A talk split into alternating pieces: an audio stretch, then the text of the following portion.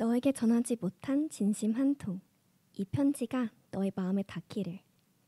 안녕하세요. 언제든 누구든 어디에게든 편지로 마음을 전달하는 보라색 우체통을 찾아오신 여러분 반갑습니다. 저는 DJ 보라입니다. 본격적인 편지 개봉에 앞서 방송 청취 방법을 먼저 안내해 드리겠습니다.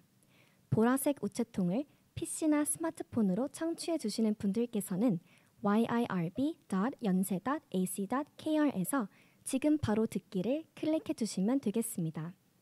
그리고 사운드 클라우드에서 저희 방송을 비롯해 다른 방송들도 들으실 수 있으니까요. 많은 관심 부탁드립니다. 댓글 정말 감사합니다. 저작권 문제로 다시 듣기에서 제공하지 못하는 음악의 경우 사운드 클라우드에 선곡표를 올려놓도록 하겠습니다. 방송을 다시 듣고 싶으실 땐 사운드 클라우드와 팟빵 앱에서 청취 가능하시다는 거 꼭 기억해 주시면 좋겠습니다.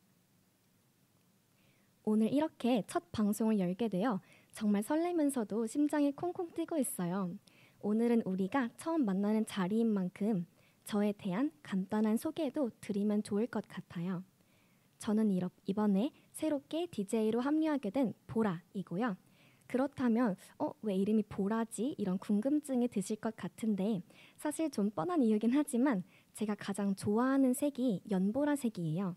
라일락색을 정말 좋아하는데 라일락 하면 떠오르는 그 맑고 몽글몽글한 분위기가 너무 예쁘더라고요. 여러분께도 보라색 우체통이 그런 기분 좋은 몽글몽글한 시간이 되었으면 좋겠습니다. 오늘 첫 방송에서는 이 방송을 열게 된 배경에 대해서도 이야기해 보려고 해요. 제가 특별히 편지 그리고 우체통이라는 아이디어를 떠올린 데에는 어린 시절의 기억들이 보통 자리하고 있는 것 같아요.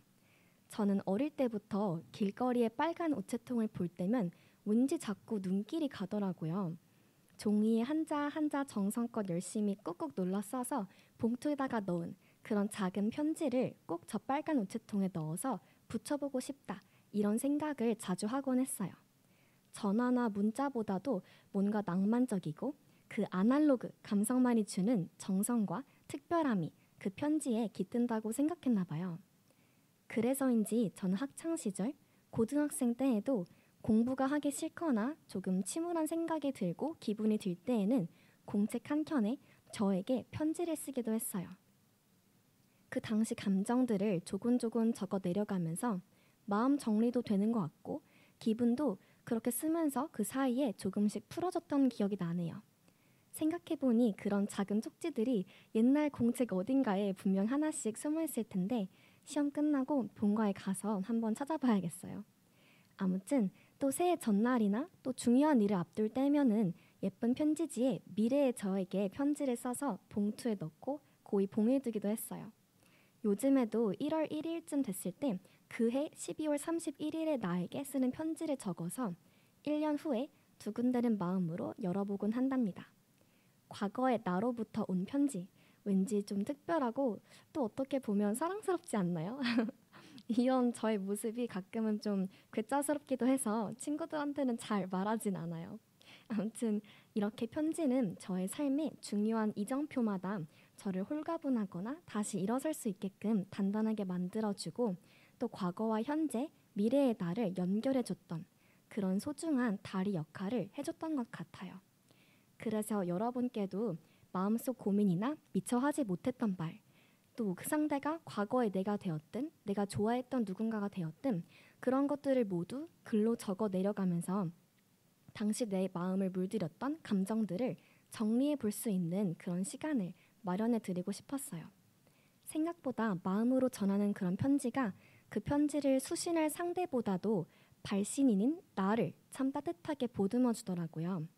이렇게 해서 보라색 우체통이 YIRB에서 탄생하게 되었답니다. 그러면 저와 함께 보라색 우체통 속 영광의 첫 번째 편지들을 하나씩 꺼내 보아요. 우선 열 인스타그램의 홍보글을 보신 분들은 알고 계실 수도 있는데요. 오늘 챕터 1 편지들의 여러 주제 가운데 하나를 부분 공개했어요. 바로 바로 짝사랑입니다. 너무 좋고 감동적인 편지들이 많이 들어와서 어떤 이야기를 먼저 다룰지 고민을 많이 해봤는데요. 많은 분들이 공감하실 것 같은 짝사랑이라는 주제의 편지를 우체통 속에서 첫 번째로 꺼내 보았어요. 그러면은 편지를 한번 열어볼게요. 어, 원래 편지를 가져와서 이렇게 편지 ASMR을 하고 싶었는데 제가 편지를 가져오지 못해서요. 다음번 방송 때에는 편지 ASMR도 한번 같이 해보도록 하겠습니다. 그러면은 어, 편지를 한번 읽어보도록 할게요. 익명의 사연자로부터 온 편지입니다. 내가 너 많이 좋아해. 4년 가까이 친구였던 우리 사이가 너무 소중해서 좋아하는 마음 인정하기가 너무 무서웠는지도 몰라. 그런데 그러기엔 내가 어느 순간부터 아플 정도로 널 좋아하고 있더라. 넌 늘 따뜻하고 자상한 사람이지. 그래서 좋았어. 내 이야기를 들어주는 너의 눈빛도 가끔씩 써주던 다정한 편지도 위로하며 잡아주던 손도 하나같이 잊기가 어렵다.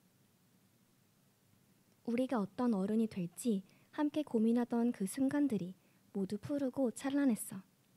너를 단순한 친구로만 생각하기엔 너라는 사람의 무게가 나에게 점점 남다르게 다가오더라.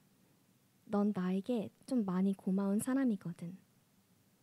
나 너한테 마음 꺼냈다 조금이라도 잘못될까봐 내색 절대 안 하는 중이야. 근데 언제까지 이럴 수 있나 싶다. 가끔은 그냥 다른 사람 확 사귀어버려서 너 생각 정리할까 생각하기도 해. 그런데 그러기에 너가 내 삶에 너무 비중 있는 사람이 되어버렸다. 아님 내가 마음 정리하게 너라도 연애하던지. 나 정말 어쩌면 좋냐. 아무리 생각해도 답이 안 나온다. PS. 친구들이랑 다 같이 여행 가는 고속버스 안에서 왜 내 옆자리에 앉으라고 나한테 몰래 속삭였냐? 나쁜 놈. 네, 이렇게 저의 마음을 정말 애절하게 울린 편지가 저희 우체통을 찾아왔습니다. 정말 한 편의 아련한 청춘 드라마를 보고 온 것 같아요.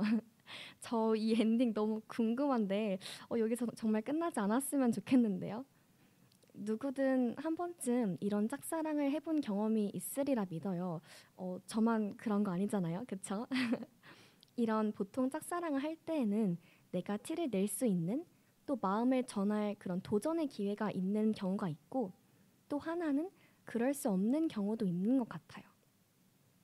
사연자님의 경우에는 이미 4년이라는 시간 동안 너무나 좋은 친구로 지내왔기에 그 우정과 쌓아온 추억들 그리고 또 두 분이서 앞으로 만들어갈 추억들과 시간들을 쉽게 포기하기가 정말 어려울 것 같아요.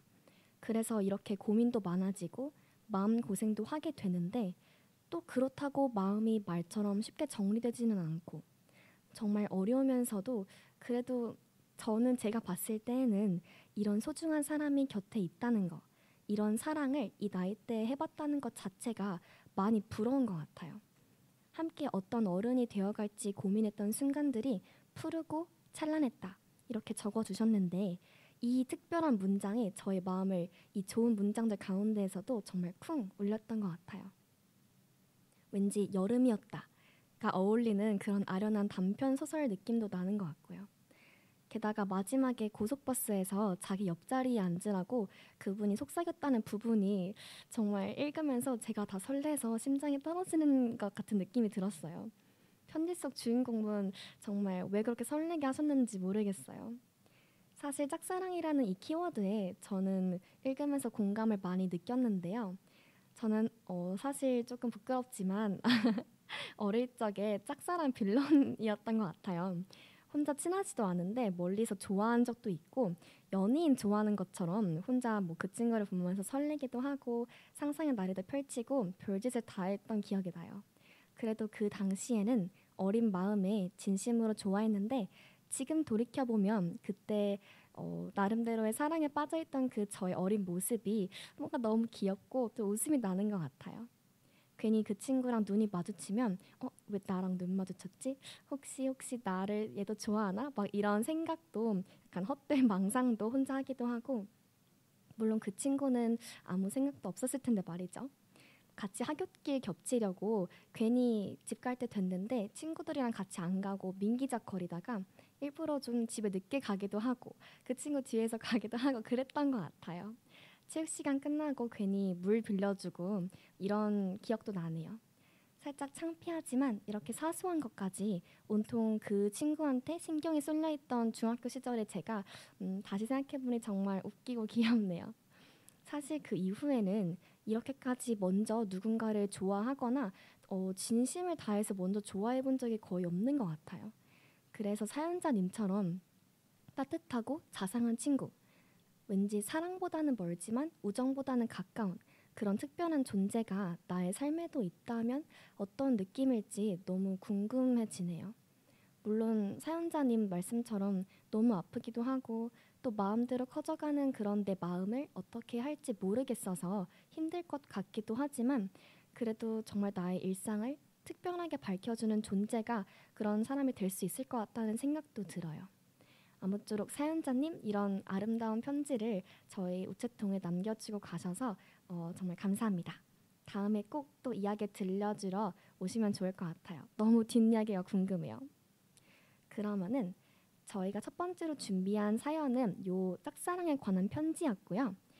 아직까지 다른 사연들도 많은데 우선 이렇게 오늘 첫 번째 편지를 함께 열어보고 이야기해보는 시간을 가졌어요. 다른 편지들도 시험 기간이 끝나고 또 얼른 같이 열어보고 싶네요. 저의 마음을 따뜻하게 물들인 그런 감동적인 소소한 이야기들도 있고 또 사랑과 관련된 특별한 이야기도 하나 더 있고 나라는 사람에 대한 고민거리를 담은 이야기들도 여러 있는 것 같더라고요. 저에게 쓰는 편지도 하나 발견했어요. 뭔지 궁금하시죠? 다음 시간에 들고 오도록 할게요. 여러분 모두 이번 첫 방송은 조금 짧았지만 보라색 우체통의 첫 방송에 함께해 주셔서 정말 감사하고 저에게도 아주 특별한 시간이었던 것 같아요. 이제 내일 또 이 월요일이다 보니까 한 주의 시작을 앞두고 있는데요. 모두 힘내서 따뜻한 나날들 힘차게 맞이하시길 바랄게요. 그럼 오늘 편지와 어울리는 피노키오의 사랑과 우정 사이 마저 들려드리면서 이만 방송을 마치도록 하겠습니다. 편지로 마음을 전하는 곳 보라색 우체통의 DJ 보라였습니다. 뭐 여러분 모두 좋은 밤 되세요.